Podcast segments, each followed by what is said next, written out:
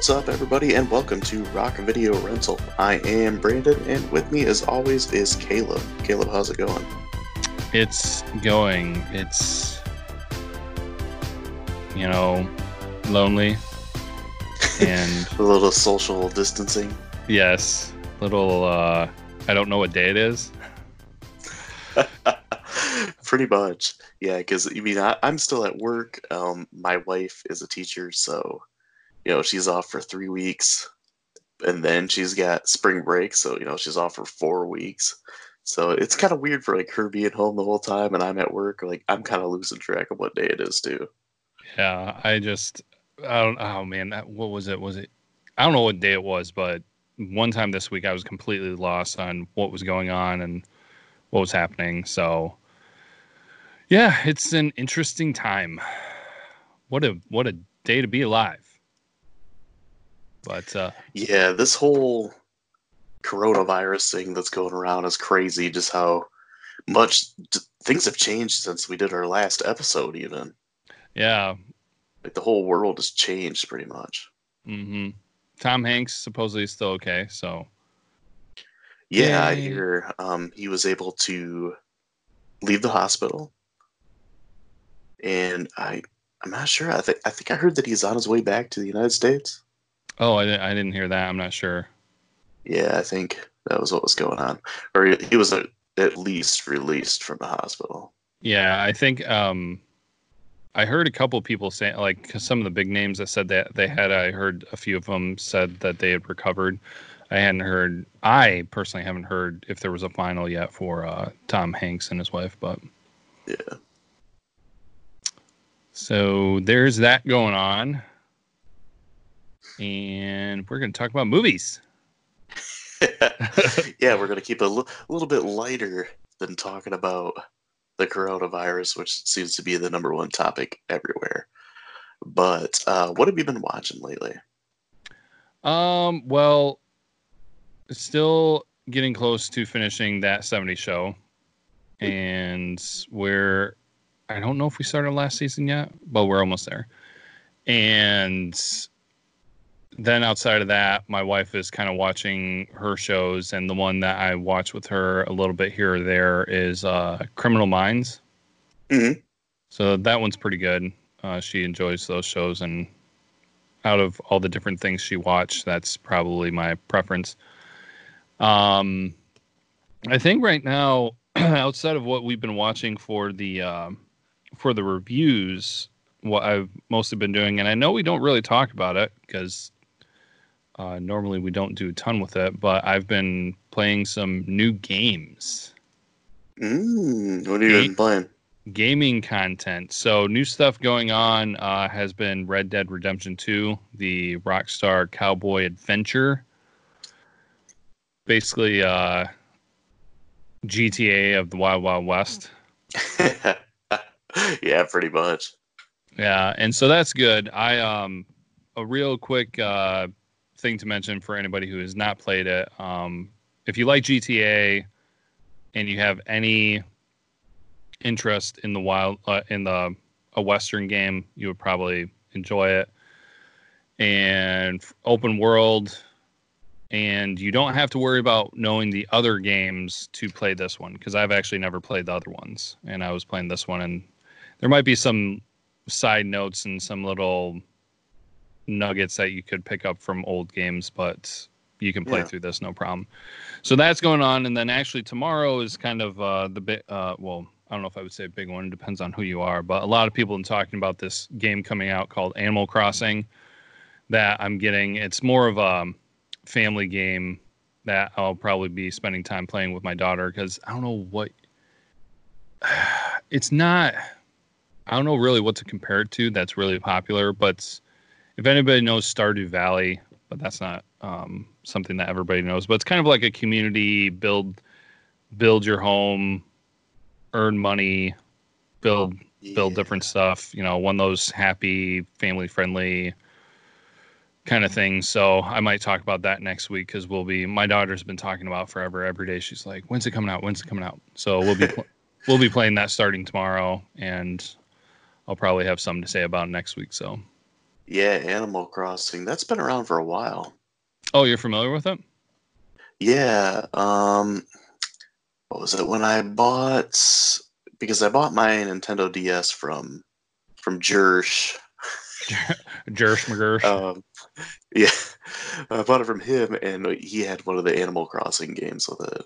oh, nice. Okay. Yeah, so I can't remember when it got its start. I want to say like N64. Um, ooh, I'm not sure. I was looking it up a little bit because I've actually never played the Animal Crossing games before, and they've got I Mhm. think three different ones. Um, there was the DS, there was the GameCube, and it originally started as a straight up Japanese game, and then they converted it to uh, you know, for outside of the country.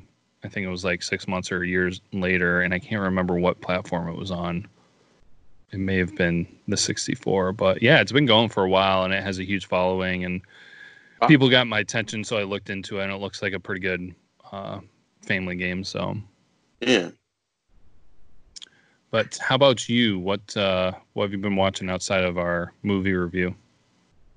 Um, my wife and I are still watching 90 Day Fiance. I think we're on we're on season six now.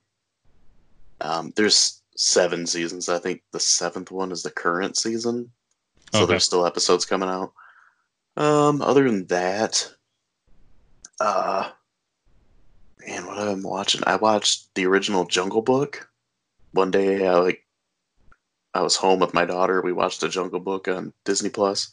Okay. Um, and I started watching some of Swingers. I didn't get all the way through it, but that's the first time I've ever seen that. So, other than that, man, not a whole lot. I feel like it just 90 Day Fiance, I guess. You know, when I get home from work and the couple hours I got, we've been watching a few episodes of that. I mean, they're hour long episodes, so it takes up a little bit of the time.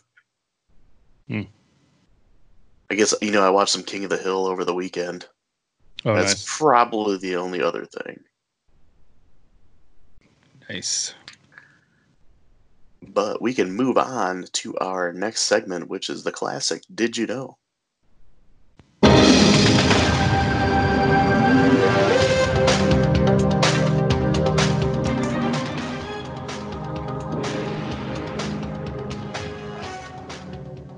You were right on the spot with the music that time. Yeah, I was. uh I was. I ate my Wheaties this morning. Yeah, you were struggling a little bit the last couple weeks, but you were right on it this time. Struggling. Uh, but yeah, this week it is your turn. So what do you got? All right. So, did you know we are going to go into the animal kingdom and talking about dogs and the popular name for dogs, Fido. Where did it come from? Hmm. And so this is kind of like a double double did you know? Um, there's some debate on if Fido was made popular by President Lincoln's first dog Okay. or if it was made popular by the Italian dog Fido. So Hmm. both of them have unique stories. Real quick, I'll make them as brief as pro- possible. The Italian dog um, received his popularity because uh, he his owner uh, would go to work or travel every day, and the dog would wait for its owner every day at the wait was it bus station uh, bus station or train station? Yeah bus stop. And he would wait for him every day. And during world war ii his owner was killed and the dog every day would still show up and wait for his owner to show up That Uh, reminds me of Futurama oh yeah with Fry and his dog. There's an episode like that. But anyway, continue. Uh, they they've made movies about it, but I don't think they called him Fido. I think they did other stuff. But anyway, so he the dog showed up. Like people helped and took care of the dog and everything after the owner was killed. Dog showed up every day waiting for his owner for 14 years. Sheesh. 14 years until the dog died. So that uh, it the dog was known around the world. The story went everywhere. So that was World War II. So we go before that and we talk about Lincoln's dog. Now, Lincoln's dog is famous for a couple reasons because he was the first dog, but also because he was assassinated like President Lincoln was. that's that's how they frame it. Um, but apparently, the story is that Lincoln's dog. I think it was around a year after Lincoln died. Um, there was a drunk man in town uh, sitting on some steps or something, and the dog kind of jumped up and put his paws on him. hmm And the guy, in a drunken rage, stabbed the dog, and he died. Oh man. Uh, I was expecting that they were saying that he was shot then, but either way, uh, it, he was killed. So um, it was framed, you know, how stories do that to grab attention. Uh, somebody said, you know, he was assassinated like his master was. So it's a debate on whether Fido, the name Fido, was made popular from the president's dog or the Italian dog. Is a debate. Interesting. So did Yeah, I didn't know that Lincoln even had a dog, and the fact that he was assassinated is kind of crazy. Yeah, I didn't. Uh, I think I knew or kind of figured he had a dog, but yeah, I had no idea. First of all, that his name was Fido, and then secondly, that he was killed. So learn something new every day. Interesting. Rock.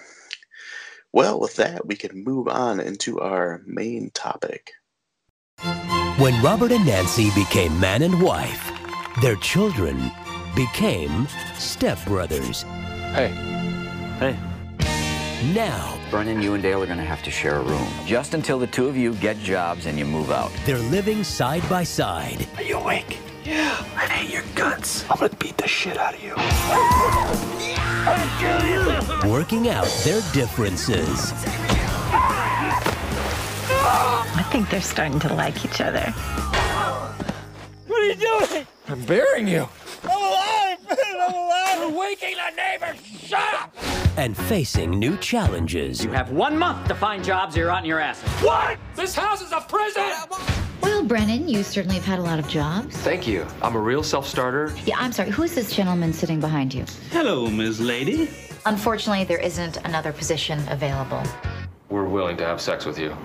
Please leave this office. Do we get any sort of souvenir? Get out of my office! From Columbia Pictures, Nancy and I are retiring. We're putting the house on the market. What about us? they'll have to team up We're not going anywhere. I'm working on a plan. to hang on to the things they care about most. As you can see, you got a really awesome front lawn. I'm getting a really good feeling about I am this. so glad. Welcome to the neighborhood. The neighbor is a Nazi? Howdy. Hey, I love the color of your skin. Uh, We're done here. Yeah. Stepbrothers, We did it. Woohoo! This is how it's doing.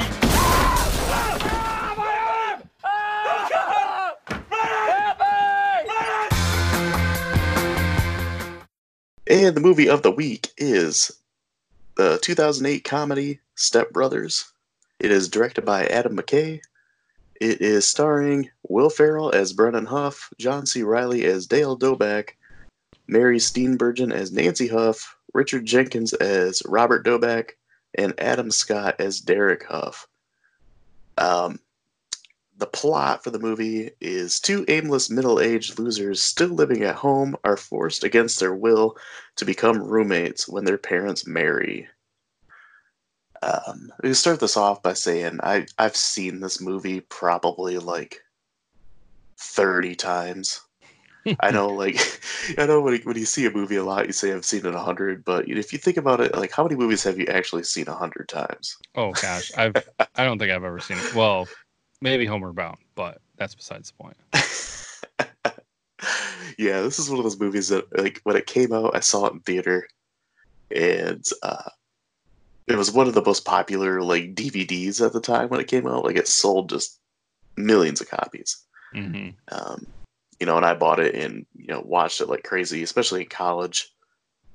Um, yeah, I mean, I've watched it a couple times, like in the last year and a half. Even it's just, I don't know, one of my favorite movies. Uh, eh, how many times have you seen this? You think? Oh man, um, not not as many as I kind of thought.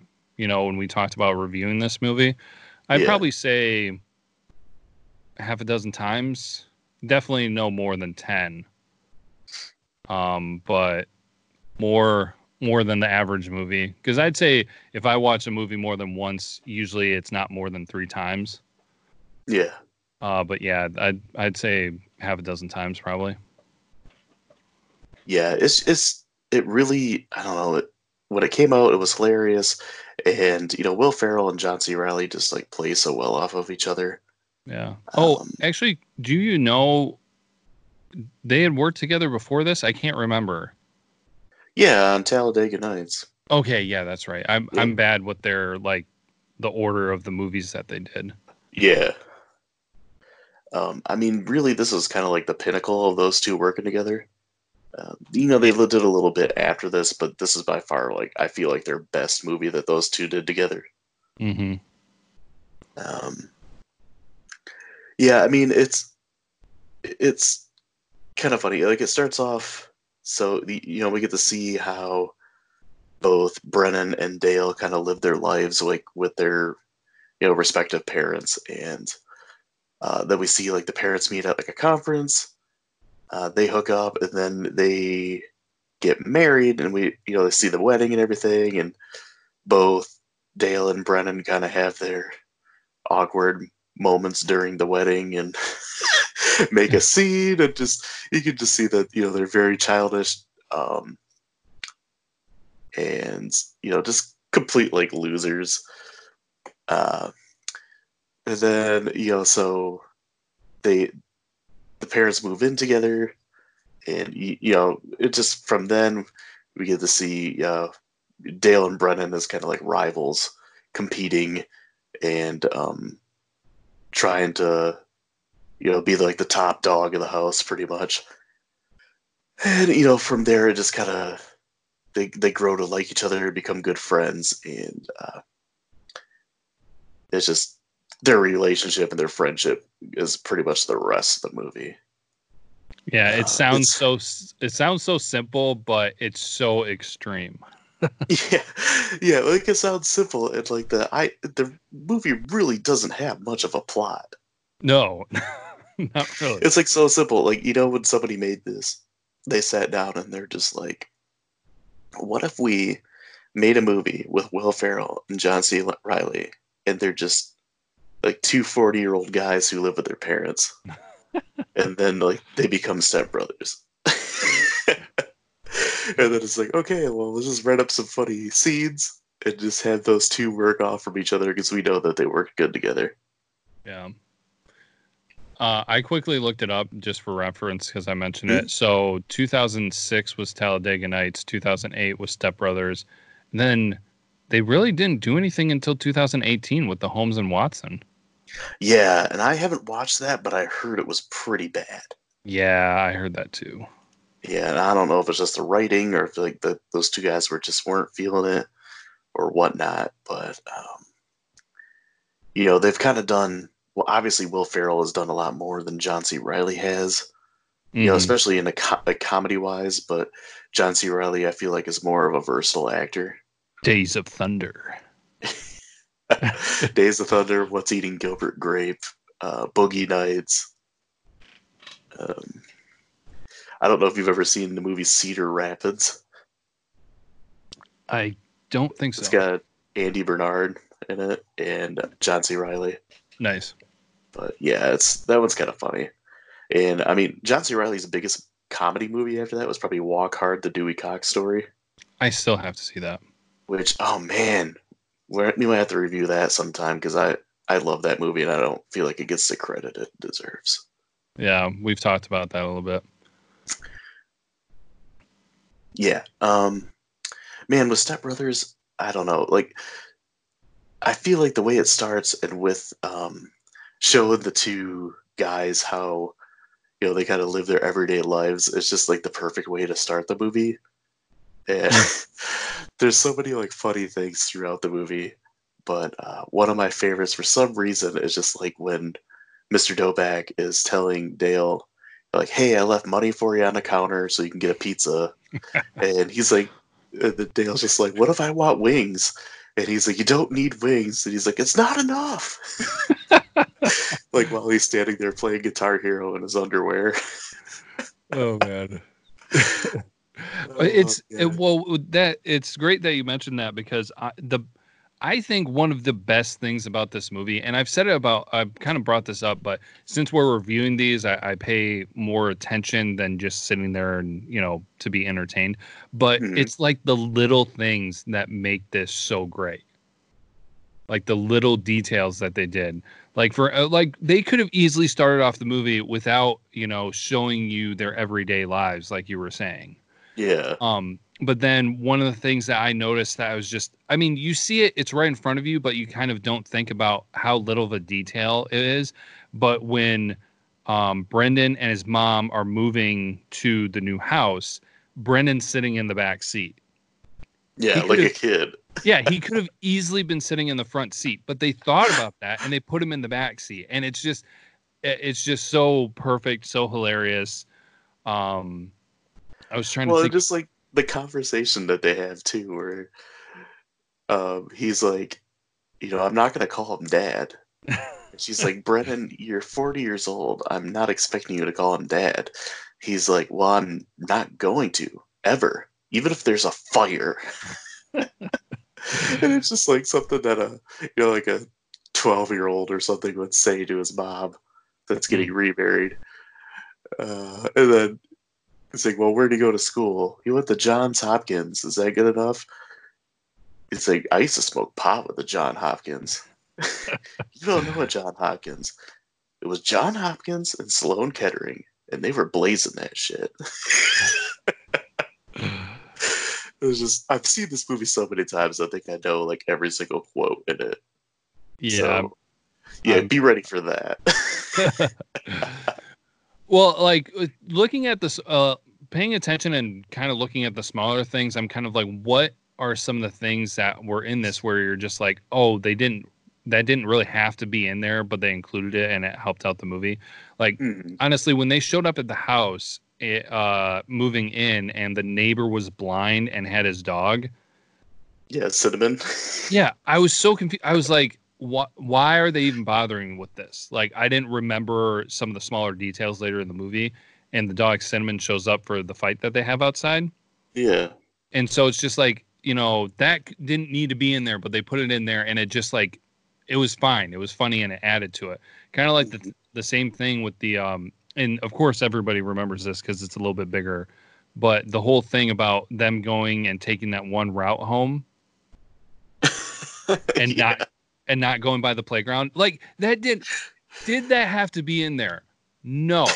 But it was great because it put it in perspective of these two guys act like kids still, and then here's them act, um, interacting with other real kids, and yeah, how the- like the kids actually treat them like kids. yeah.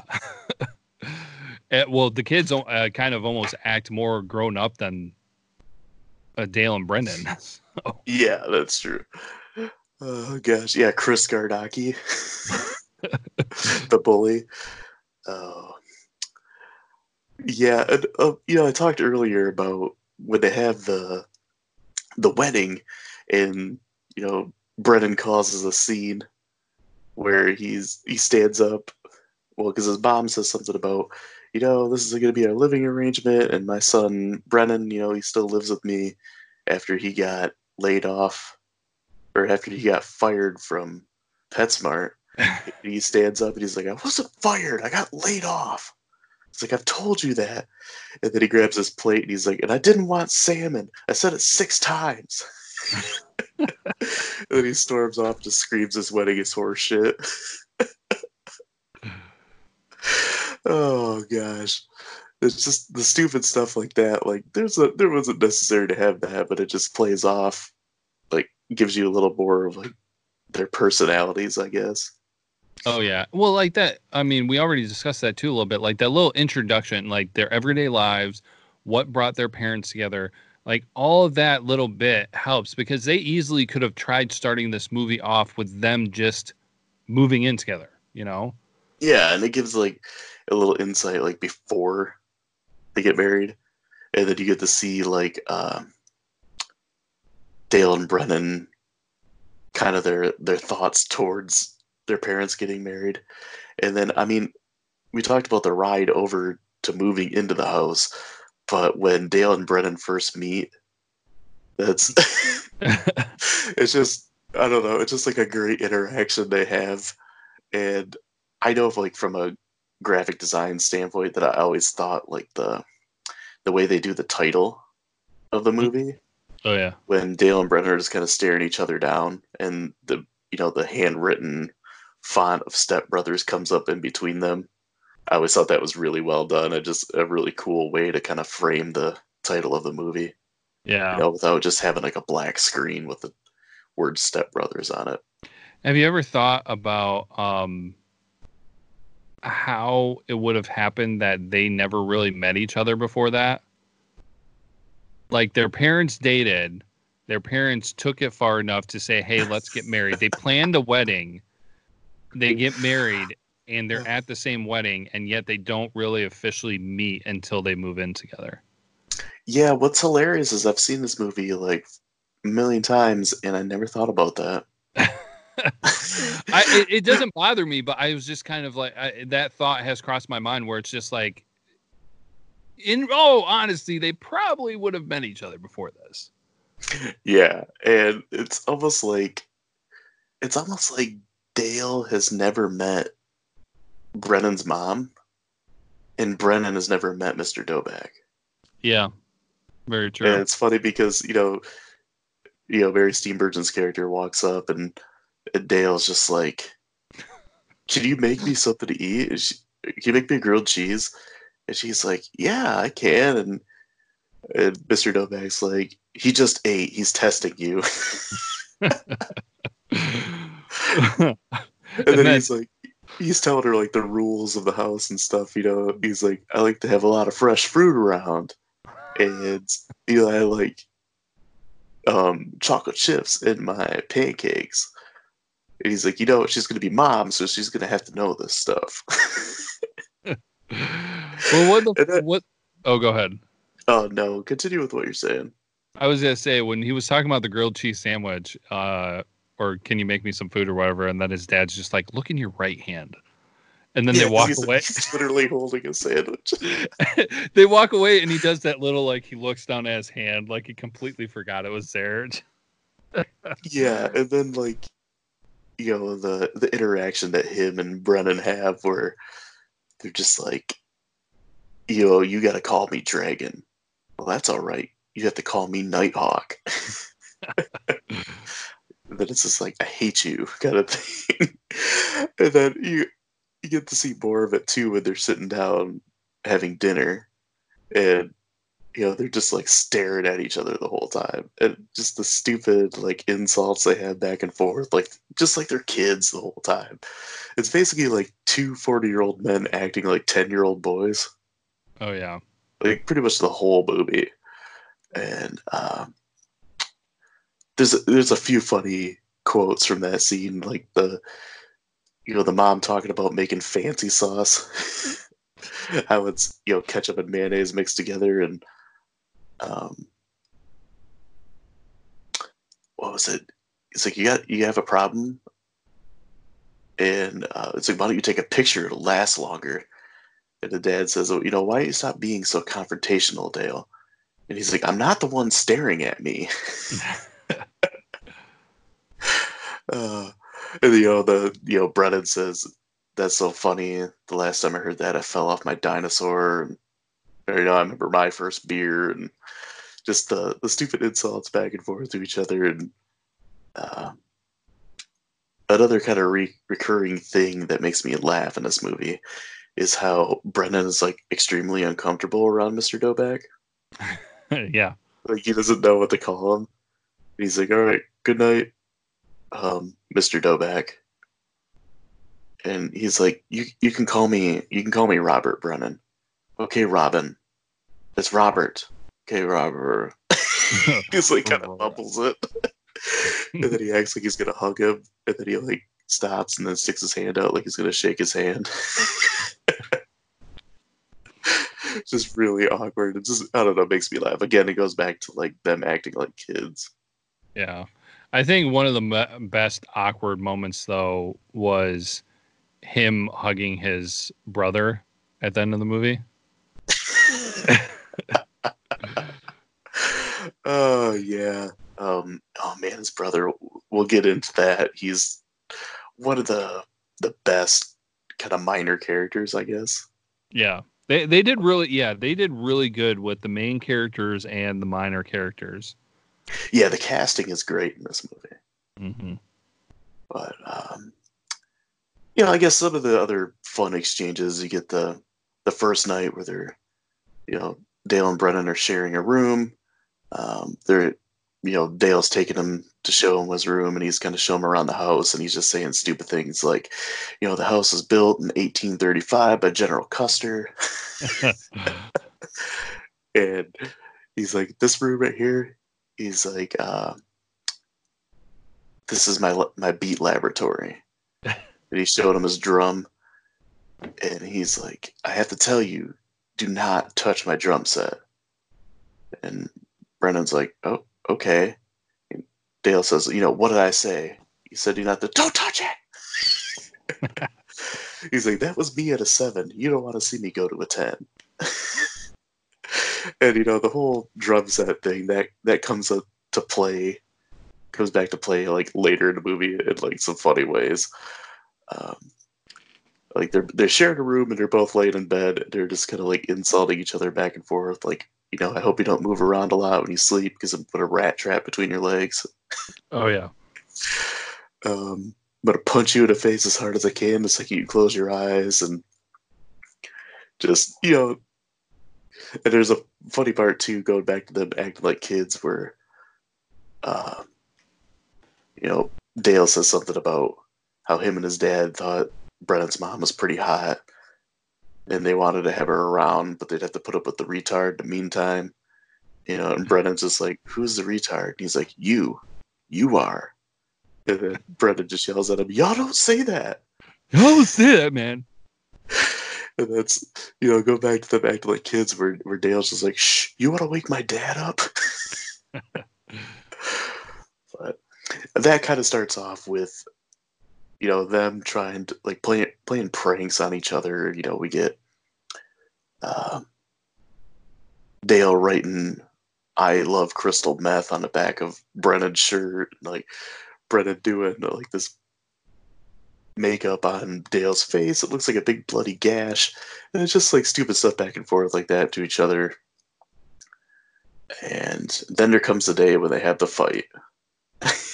Oh yeah and you know the fight's kicked off by Brennan is home alone. Dale leaves, and Brennan's like messing with Dale's drum set and pounding on it and just being stupid. And Dale comes home, and Brennan's acting like nothing happened. And Dale knows that he touched his drum set because there was like a nick in the drums drumstick. And you know things aren't quite right like they're supposed to be, and that starts like this huge fight. And uh, the fight scene is pretty hilarious because there's two like complete idiots like trying to fight each other. Oh yeah. Uh, you know, one's using a Dale's using a golf club and and Brennan's got a a bicycle. He's trying to hit him. With. Uh, you know, the, the dog cinnamon that you mentioned earlier uh, is like in there like biting uh, Brennan's leg while they're fighting, and you know they both parents get the call that like their kids are fighting and they show up and try to split it up and it ends up with like both the the guys like knocking each other out. Yeah. Uh, so basically you know, like the dad says you know you got to go and get jobs. And this is like where the movie kind of changes and dale and brennan become friends. Mm-hmm. now yeah, and that was all pivoting around to when Eric's or not sorry, when uh, Brennan's brother shows up. Yeah, and it's right around that time where um, it's right after the fight was where um, Brennan's brother shows up, and he's played by Adam Scott from yeah. Parks and Recreation. And I don't know, just like he is just plays like the perfect douchebag. Yeah, he's pretty versatile yeah, he does a great job in this movie. He's like just a guy that you want to punch in the face. Like he's got the most punchable face. Uh, it's you know, sometimes what like- we call uh, a Chad or Zach. exactly. Uh, so you know, Brennan hates his brother. He doesn't want to be anywhere near him. Dale's like trying to get to know him, and you know, Derek's just treat treat him like a like he's a complete moron. And you know, Dale goes off and he like finds Brennan in a treehouse, and he's like saying like how much of a jerk his brother is. And uh, you know, Derek climbs up in the treehouse and he's like, you know, mom told me to come up here and offer you a job. And I'm only doing it because she told me to. I don't want you working with me, kind of thing. And he's just like insulting him back and forth. And uh, Dale's just like, dude, what is your problem? And it's like one of his best, one of Derek's best quotes. And he's like, what is my problem? He's like, uh, I don't have a problem. He's like, I made over 150k last year. And then he's like, I haven't eaten a carb since 2003. He pulls up a shirt and it's obvious that it's not Adam Scott. yeah. he's got like these oiled up like abs. And he's like, You want to touch this? He's like, Do you want to? He's like, Because that's what I live with all day, every day. And then he's like, So yeah, I have like the exact opposite of a problem, Dale. Then you know he like dares him to punch him. Dale punches him in the face. He falls out of the the treehouse, and that's when like uh, Dale and Brendan become best friends. You know, because Brennan hates hates Derek so much, and Dale like stood up for him and punched him in the face. and that's also when we get the the awkward interaction between Derek's wife and Dale, where she's so happy that Dale like stood up to him and punched him in the face, and then she like becomes in love with him, and it gets like super inappropriate after a while. super, super crazy. yeah, Like I sometimes like when I watch movies, I'm just like, where where does this come from? Yeah, pretty much. Like that's another thing that wasn't really necessary, but it's just kind of like a funny thing added.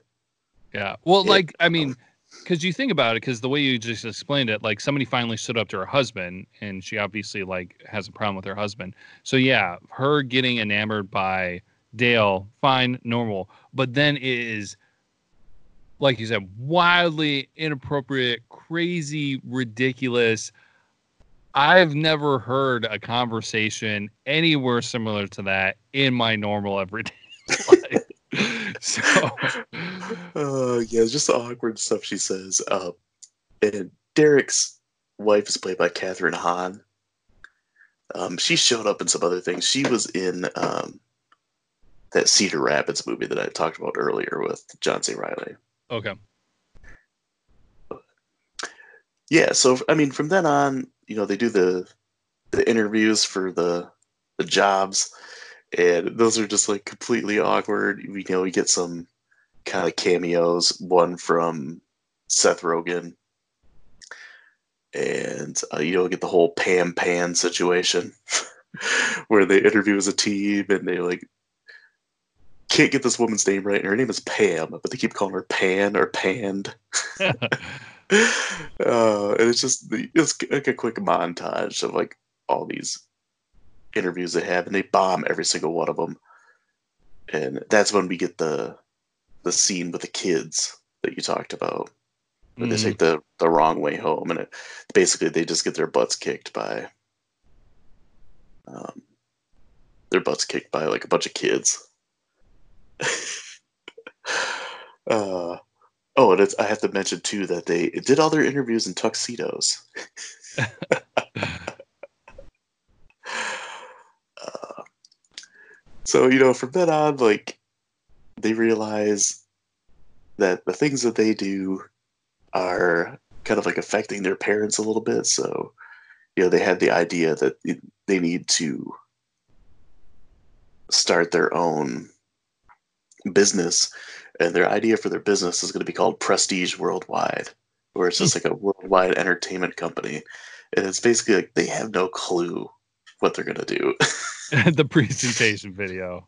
They just know that you know, like Dale is a good drummer, and then Brennan can sing, which you know, Dale refers to Brennan's voice as a mixture of Fergie and Jesus.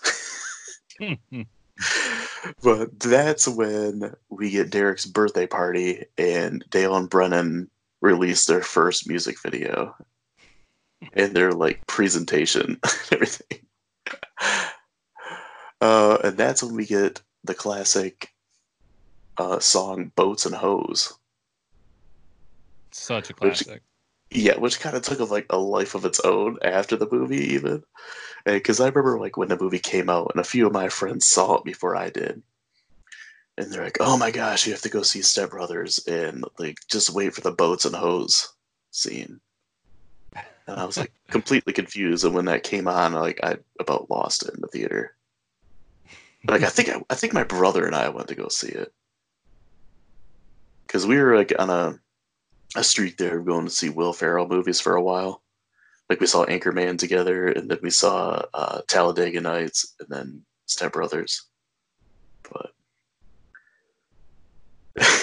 yeah, just so they filmed this video of like them rapping, and it's like all just sexual references and uh, just like re- completely ridiculous things, and they're on uh, Dale's dad's uh, sailing sailboat that he's like obsessed with. Mm. And uh, they got like some random girls. I don't. They never say like where the girls came from. I'm just assuming that they, uh, they hired some uh, escorts or something, which would be about right. Uh, so the you know they had their whole song and everybody's just kind of like appalled by it, and other people are laughing at it because it's so ridiculous. And then at the end of the video, the boat gets like completely destroyed by crashing into rocks. mm-hmm. And like, you know, Mr. Doback loses his mind. And basically that leads to like this big fight. Uh and you know, Mr. and Mrs. Doback getting a divorce. Yeah. Leads to the divorce and then the down spiral of the stepbrothers and the separation. Yeah, and then kind of like it forced them to grow up at least a little bit. Mm-hmm. So they, you know, Brennan goes, he gets his own apartment, and then he goes and works for or with Derek at his job. Um, and then, you know, Dale, he becomes like a caterer. Uh, and then Brennan has has to run this. He takes over. He's doing a good job at his job, and he wants to like really impress his brother and his mom and everything by taking over the Catalina wine mixer. Which I think the I think the term Catalina wine mixer has to be said about twenty times in this movie. Oh yeah. So well he takes over for that and then he hires Dale's uh, catering company that he works for to cater it. What were we gonna say? Oh well, I was just gonna say like that's one thing too that uh, confused me a little bit on like the time frame of this. Mm-hmm. Of okay, so when they separated to the Catalina wine mixer, like how much time are we saying goes by? Because essentially both Dale and Brendan somehow excel immensely at their jobs because not only is Dale working for the catering company, essentially he is like organizing the catering uh, event for the Catalina wine mixer in what short period amount of time and Brendan working for his brother in what short period amount of time turns around and is doing well enough that he is going to entrust him with hosting the Catalina wine mixer. Yeah. That was one um, thing that I was just kind of like, what is this? I, I always kind of wondered like what this time frame was between the divorce and the Catalina wine mixer. Yeah, I'm assuming it's like a few uh, a few months because you can see um, Mr. and Mrs. Doback's like marriage kind of crumbling around Christmas time. Mm-hmm. And was it like the next day or something like that on Christmas Day? They have like a meal and they have like Derek and his family over and they explain like they're gonna get a divorce. Yeah, which was amazing. yeah, they have like the two like Dale Brennan have like some crazy like stupid crying thing. I I think I'm gonna throw up. oh my um, gosh, he actually threw up. Yeah. and then they have like a, a I guess after that they they do have kind of like a montage of those guys living on their own. Yeah. I mean, like, it just, and of course, like, this is, it's no part of it. It's just, it was just me kind of noticing some of the smaller details of like, um, but it's just like, how, how does that work? Cause I mean, you know, moving up to do something like the Catalina wi- wine mixer would be like years or something like that. But this was, yeah, and this was like, yeah, fast- we yeah we see them both like getting counseling as well.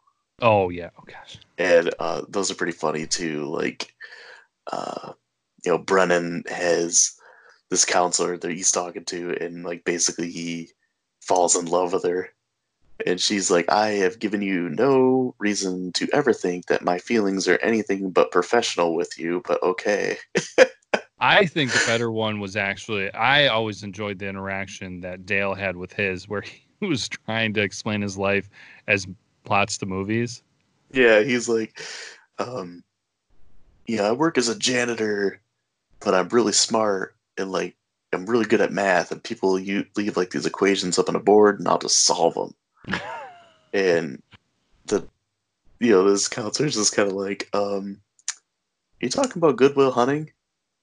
It's like, no, I'm not. So anyway, my best friend is Ben Affleck.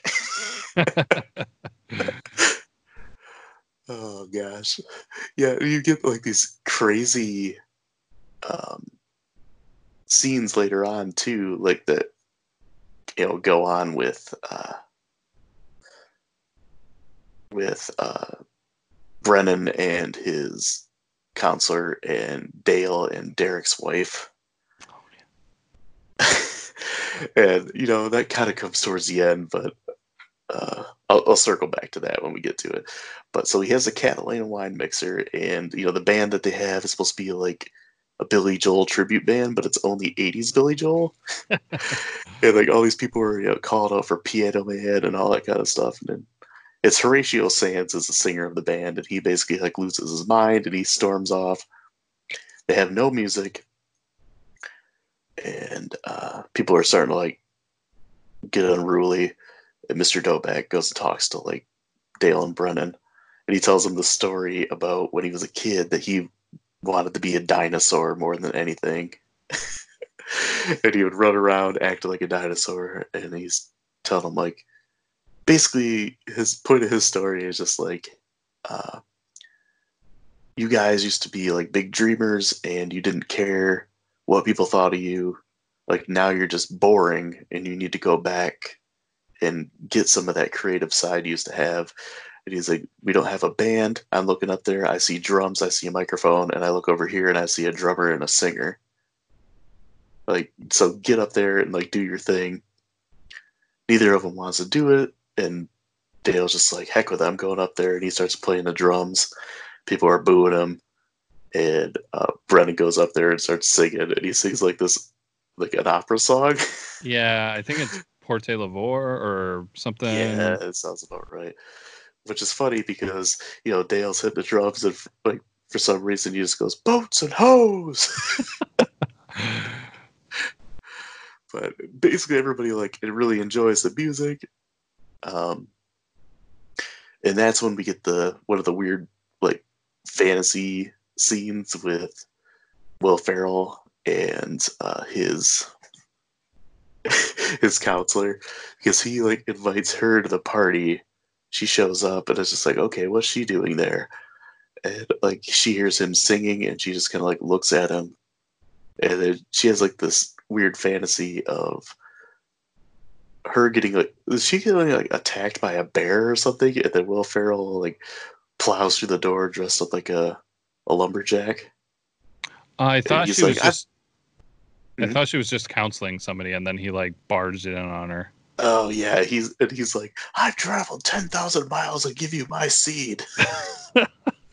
he like picks her up over the shoulder and like like throws her down, and then uh, we get Derek's wife fantasizing about Dale, and she's like a wood nymph or something like that, and she's like naked with her hair covering like her chest and everything, and she looks off in the distance and she sees uh, Dale as a centaur. and it's just like, who thought of these scenes? How much pot does these people smoke? Yeah, exactly. That's how I thought too. Um, but you know, after that, they, you know, they realized that they loved doing what they did. They were good at it. You know, people really liking it, and you know, the song was so good that Derek decides, you know, I've been really crappy to Brennan like pretty much his whole life, and he has flashbacks of when they were kids and how Brennan was was good with them when they were like really young. And that's when we get like the awkward hug scene, which is hilarious. Mm-hmm. And oh gosh, just their interaction in that part is so funny. But basically, Mr. and Mrs. Doback realize too that you know they miss each other and maybe getting a divorce or separating or whatever was was a mistake so they decide they're going to get back together and that's what you know that's when we get the end of the movie uh, they're having like a family dinner and everybody's discussing like their lives and you know derek's going off bragging all this stuff and mr doback like stops them and asks dale and brennan like how their company's doing. So they they did start prestige worldwide but it's a karaoke company. Yeah. where like you know they have like their karaoke set up set up in like all these different bars around the area and like they're doing well. And uh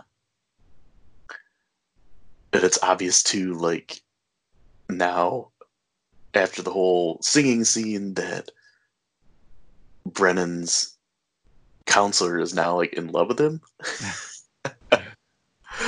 Uh, which is funny because you know when she showed up at the catalina wine mixer he's like oh you came. And she's like well legally i had to because you said you were going to kill yourself if i didn't come.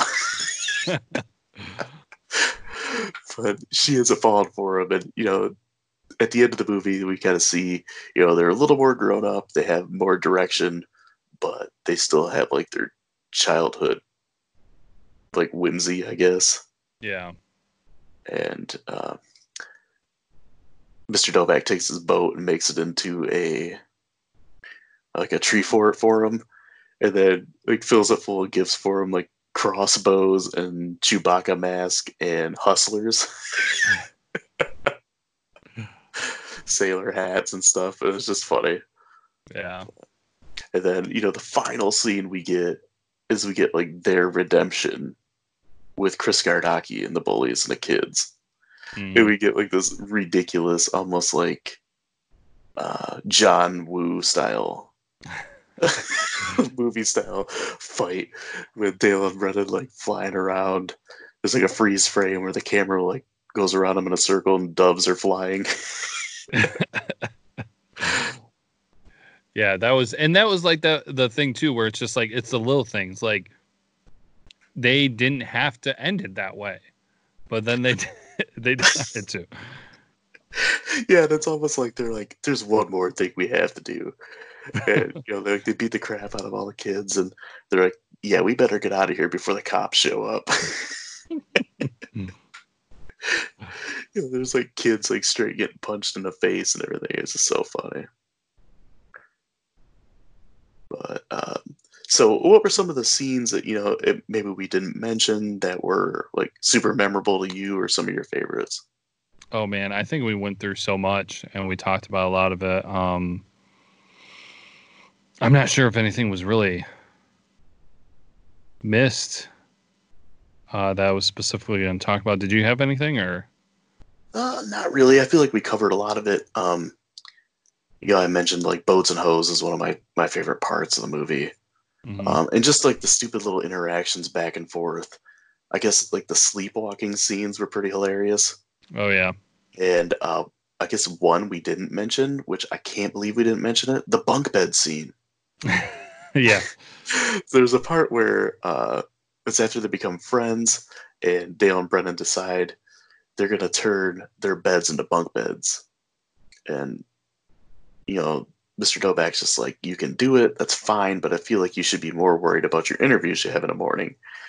So they go and you can tell they just like rigged something up. There's like a huge wooden pencil that's holding the bed together, like a random two by four, and uh, you know Brennan's on the bottom, Dale jumps on top, and it collapses. Uh, one of the most probably quotable lines from the movie is when Dale says, "You know, there's so much more room for activities." like we could do aerobics in here, and he's dancing around, and yeah, that's probably one of the the most memorable scenes, or like one of the most rewatchable scenes, I guess, in the movie. Yeah, that was pretty good. Yeah, other than that, um, that's pretty much what I got. Uh, you know, we talked about the acting a little bit and how Will Ferrell and John C. Reilly really play off each other. Mm-hmm. But I feel like one of the most underrated actors in the movie is Richard Jenkins as Dr. Doback. Yeah. It No, just, you know, he kind of plays like the really stern, kind of, I don't, kind of so disappointed in like the two sons. And he just wants them to grow up. And it's just like, ugh, are these guys ever going to get out of this house so we can retire and, you know, we can sail around the world on my boat? And you just see like his slow kind of dive into madness with these two idiots like screwing up everything in his life. You know, broke up his uh his marriage and destroyed his boat. And like the whole freak out over his boat kind of it makes me laugh. Like he's like, You wrecked my boat, you goons. well, you I- are failures. yes, I was gonna say that. That's that's the best part when he does the failures thing, and it's so interesting to notice that uh, they put it in kind. well, I don't know if I would say typical, but like the mom is the nurturing, caring character. Like Yeah. even though they're messing up, she she like boils it down to like finding something positive take about take away from it. But then Miss Doback cannot handle more than one idiot. And yeah, so- he's he's more of like the disciplinarian and he's like the tough love dad. Yeah. Where the mom is just the nurturer and tries to like make excuses for them. Yeah, and uh, it uh, it honestly made me think about uh, kind of a little bit of the progression on how. Uh, oh shoot, I'm forgetting names, but uh, the psychiatrist from What About Bob? yeah, Richard Dreyfuss. Yeah, thank you. Um, and how well he did. I was thinking about how well uh, the character Mr. Doback did on that steady, like kind of getting fed up with it, and then the absolute like meltdown at the end. Yeah, it's just I he handled that character so well. Um, and he's kind of like one of those, hey, it's that guy in like different movies. Like he's been in a lot of movies, probably in more parts that you know. Mm-hmm. or than, than you know, I guess. Um, he just shows up in a lot of different things, and I guess this is really one of the bigger roles he's had, and he he did a really good job with it. Yeah. And you know, Mary Steenburgen, she did a great job too as Mrs. Um, Mrs. Huff. But um, you know, we mentioned earlier Adam Scott as Derek. Dude, he's probably like other than Dale and Brennan, he's the the best character in the movie. Yeah, probably. Uh, and he uh, he reoccurs so much, and we didn't even talk about how the brothers tried to screw up the selling of the house when he would come back and show up, because that was that was always a good scene. Yeah, like they pretend that uh, one of them died, and then like all of a sudden they're neighbors, and uh, Brennan's dressed up like a Nazi, and Dale's dressed up like part of the KKK. uh, it's just other ridiculous parts of the movie that you know probably didn't really need to be there, but it just added to more funniness, funny scenes. And I feel like that's probably how this movie was written. Just all these different scenes that they thought would be funny put together into a movie to make sense. Yeah, I wonder how many scenes they filmed that didn't make it. Yeah, that's interesting. I I know I watched some of the deleted scenes, but I'd have to go back and check it out because there's like an entire verse of boats and hoes that wasn't used. Oh no. Yeah, I think you could find the whole thing on YouTube. Nice. But um, Yeah, I mean, I got I got some trivia and stuff here. If you unless you have something else. Nope, you're good. Go ahead. Okay. Um, yeah, so Will Ferrell he does his own singing in the movie. It's like all the singing parts he does it, and then John C. Reilly does all the drumming. Wait, seriously, like mean, all the drumming? Yeah, like the drumming and the uh, solo at the end. Yeah, the solo at the end that was all him. Anytime you see it... John C. Reilly playing the drums, he's actually playing the drums. Okay, because during the solo they didn't actually show his face, so I thought it was somebody else doing the drum solo. no, that was actually him. What? Really? Yeah, yeah, that's what I heard. Hmm. Um. So, speaking of the drums, so the part where Brennan goes and teabags Dale's drum set. So it's funny those th- that wasn't like the original plan, and then they came up with the idea kind of on the fly, and they thought it would be funny for Will Ferrell to do that.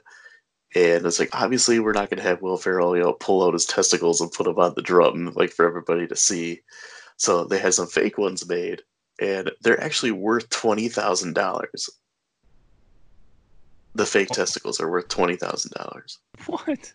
Yeah, and uh, Adam McKay, the you know the the director of the movie, he gave those to Will Ferrell as like a Christmas present, which Will Ferrell finds hilarious. And I've heard like during Christmas parties and stuff, he brings them out. it's like a joke, which I could see Will Ferrell doing.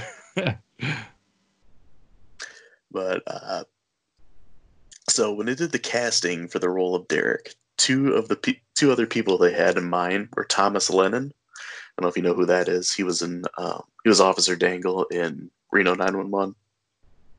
Okay. And uh, Jon Hamm from uh, Mad Men. Okay. But you know, I feel like Adam Scott was definitely a best choice of those three. Yeah. So there's a scene where uh, after Dale and Brennan become friends and they're showing like all this cool stuff that they got and they want to share. You know, like Dale's got um, night vision goggles, and then Brennan like produces a sword with Randy Jackson's autograph on it. Uh, that sword that Brennan shows Dale is a replica, replica, replica. God, I can't talk. um, of Duncan MacLeod's katana from Highlander. Oh, nice. yeah. um, and the last one I got, so there's a scene like when they're starting to bond and everything after um, the fight and all that. That um, they're watching a Steven Seagal movie. Oh and yeah, the yep. movie they're watching is Above the Law, which was Steven Seagal's debut, and it was also John C. Reilly's debut as an uncredited thug in the movie. Oh really? Oh my gosh, that's yeah. hilarious yeah, I didn't know that either. Like when I saw that, I was like, "What? No way!" And I looked, and you know, in the credits and stuff, and it just says John C. Reilly uncredited as Thug. so that was his acting debut and Steven Seagal's acting debut. Interesting. So that is all I've got for uh, facts and trivia. So I can move on into my segment, which is Hanks for Nothing uh, every time we review a movie, I try to, you know, relate it back to Tom Hanks in some way. Uh, sometimes it's easy, sometimes it's not. Uh, this time it wasn't that bad. Yeah, with all these famous names, there's got to be some connection. Oh yeah, and all these like comedy actors and stuff, um, and just people that have done like a lot of different roles. So this one was pretty simple. So Mary Steenburgen was in the 1993 movie Philadelphia with Tom Hanks. Okay. Which he won an Academy Award for Best Actor. It was his first Academy Award. Nice. There you go. Pretty straightforward. Yeah. yeah, so we got that one covered, and we can move on into our grades. Uh, so, you know, just like always, I looked up on Rotten Tomatoes here. So, do you want to give a guess of what the critic score is on Rotten Tomatoes? Oh man, actually, I didn't look any of this up, so I have no clue. Um, uh, what uh, what's their scale uh, out of ten? No, it's like a percentage. Okay. Oh yeah, percentage. Um, I'd say 91. Dude, you are way off. Is for some the critic percentage of this is 55. Ew. 55. That's the outrageous. audience That, the audience is 69, okay, hold on. Wait a minute. which I find funny. It's, it's 69. Nice. Weird. Um, any idea what the IMDb score is? That's out of 10. Uh, the IMDb score. Oh, you were saying Rotten Tomatoes too, and they usually Yeah. are more strict on that. Um, nine. It is a 6.9. What the crap? Dude, IMDb is really like picky sometimes too. Like, you know, The Shawshank Redemption has like a 9.3, and that's like one of the highest rated movies on IMDb. Man. And I also checked Amazon. We started doing that. Um, I thought that was kind of interesting.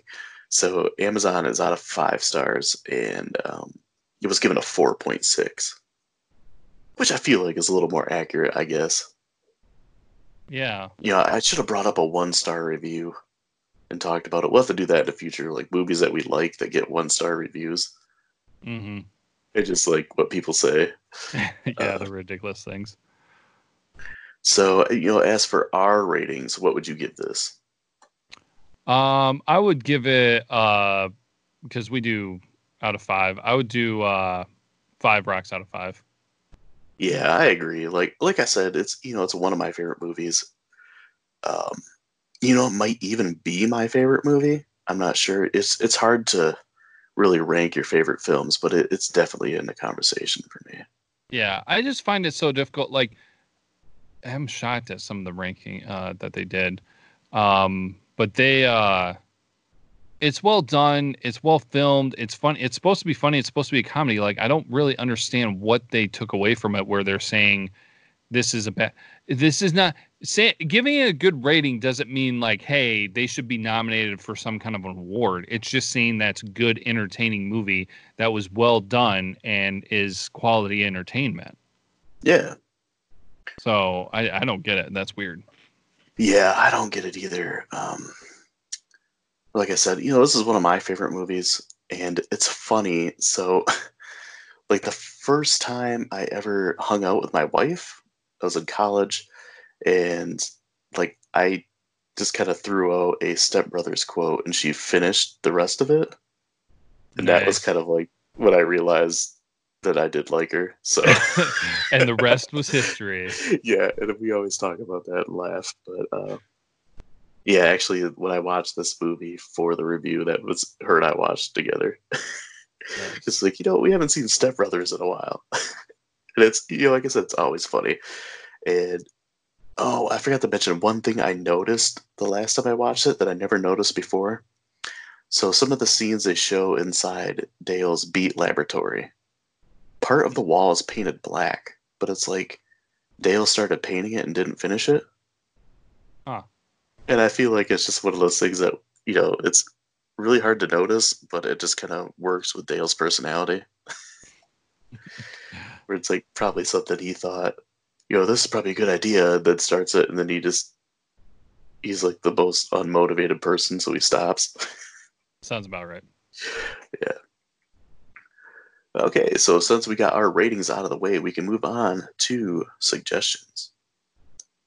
Thank you.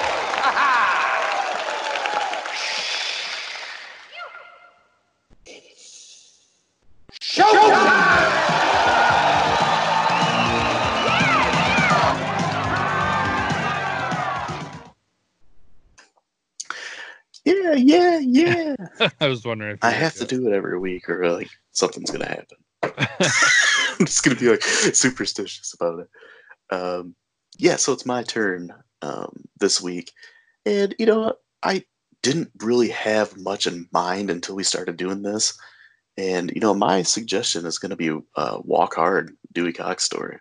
Oh, nice. Good choice. That's I don't know, like that movie. It came out at a weird time. It was a bomb in the box office, and like I rented it um, from a movie rental place, which that tells you how long ago that was. um, and I thought it was hilarious. And I ended up buying it. I actually had two copies of it at one point because somebody gave me a copy of it. Nice.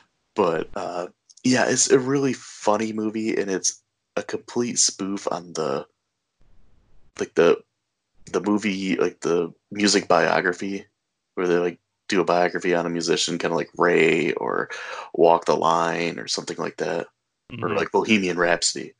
So it follows John C. Reilly as Dewey Cox as like this. He's almost like a Johnny Cash, Yeah. but um, just like this crazy, stupid things that happen in his life, and it's really dumb in some spots, but it's just funny and kind of clever in other spots.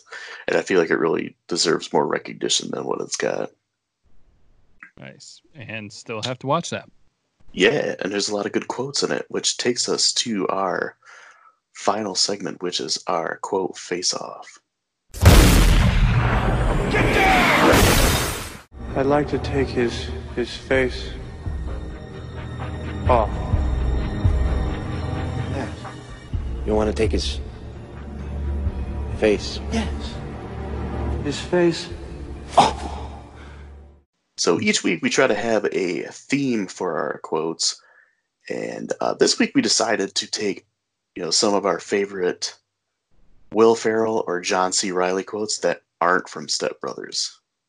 So since I'm hosting this time, it is your turn to go first. What do you got? All right, so I'm gonna go pretty random out there. Um, we've ha- uh, I feel like we've used Will Ferrell. Uh, we've both used Will, Ferrell quotes before, and so I'm gonna go. I'm actually gonna go to one of his least popular movies, but it had some quality scenes and quality content in it. As I was re rewatching some of the scenes on YouTube, Yeah. and so I'm gonna go to Blades of Glory. Oh man. and so there's a part of it where so it's the the fact that Will Ferrell and I can't remember his name, Napoleon Dynamite guy, um, are Yeah, two Jon Heder. yeah are two male figure skaters, and they have been banned from a single uh figure skating competitions. So then they decide to team up and become a pair partner whatever. And in I totally forgot about this, but Pam from The Office is in it. Mm-hmm. And She's also uh, in Walk Hard. so she um uh gets in like there's an awkward scene that something goes on and then Will Ferrell and the other guy are fighting. So Will Ferrell is constantly trying to reach the guy to you know make things well again between their friendship so that they can compete and all that. So there's a scene where he's in a hotel room and he just keeps calling the guy and leaving him messages. And one of those calls that he makes is this. If we went to a Halloween party dressed as Batman and Robin, I'd go as Robin. That's how much you mean to me. that was stupid that I said that. You know what? No, I'm not. I don't think that's stupid. I'm glad that I said that. I totally Oh. forgot about that. That movie is completely ridiculous too, and I feel like deserves more credit. There's so many funny quotes from that movie as well. Yeah. Now, if you had told me all those ratings that you mentioned were for Blades of Glory, I could have totally believed it. Yeah, for sure. Like those seem more accurate for Blades of Glory because Blades of Glory is definitely not near the same level as Step Brothers. But anyways, I, I digress. What uh Yeah. what do you got for? Um, I it's funny you picked a Will Ferrell one because I got a John C. Reilly one, so that works pretty good. Uh, mine is from Talladega Nights, and there's a scene where they're all having dinner together, and they're, you know, praying to Jesus, and uh, Ricky Bobby, you know, Will Ferrell's character keeps saying "Baby Jesus," and he's like, you know, I feel like you can um, think of Jesus any way you want, because like as long as you're still praying to Jesus. And Cal Naughton Jr., who's John C. Reilly's character, he says, I like to think of Jesus like with giant eagle's wings and singing lead vocals for Lynyrd Skynyrd with like an angel band. And I'm in the front row and I'm hammered drunk. Oh, for some reason that make, that whole like scene makes me laugh, but I don't know. Him talking about Lynyrd Skynyrd just always gets me.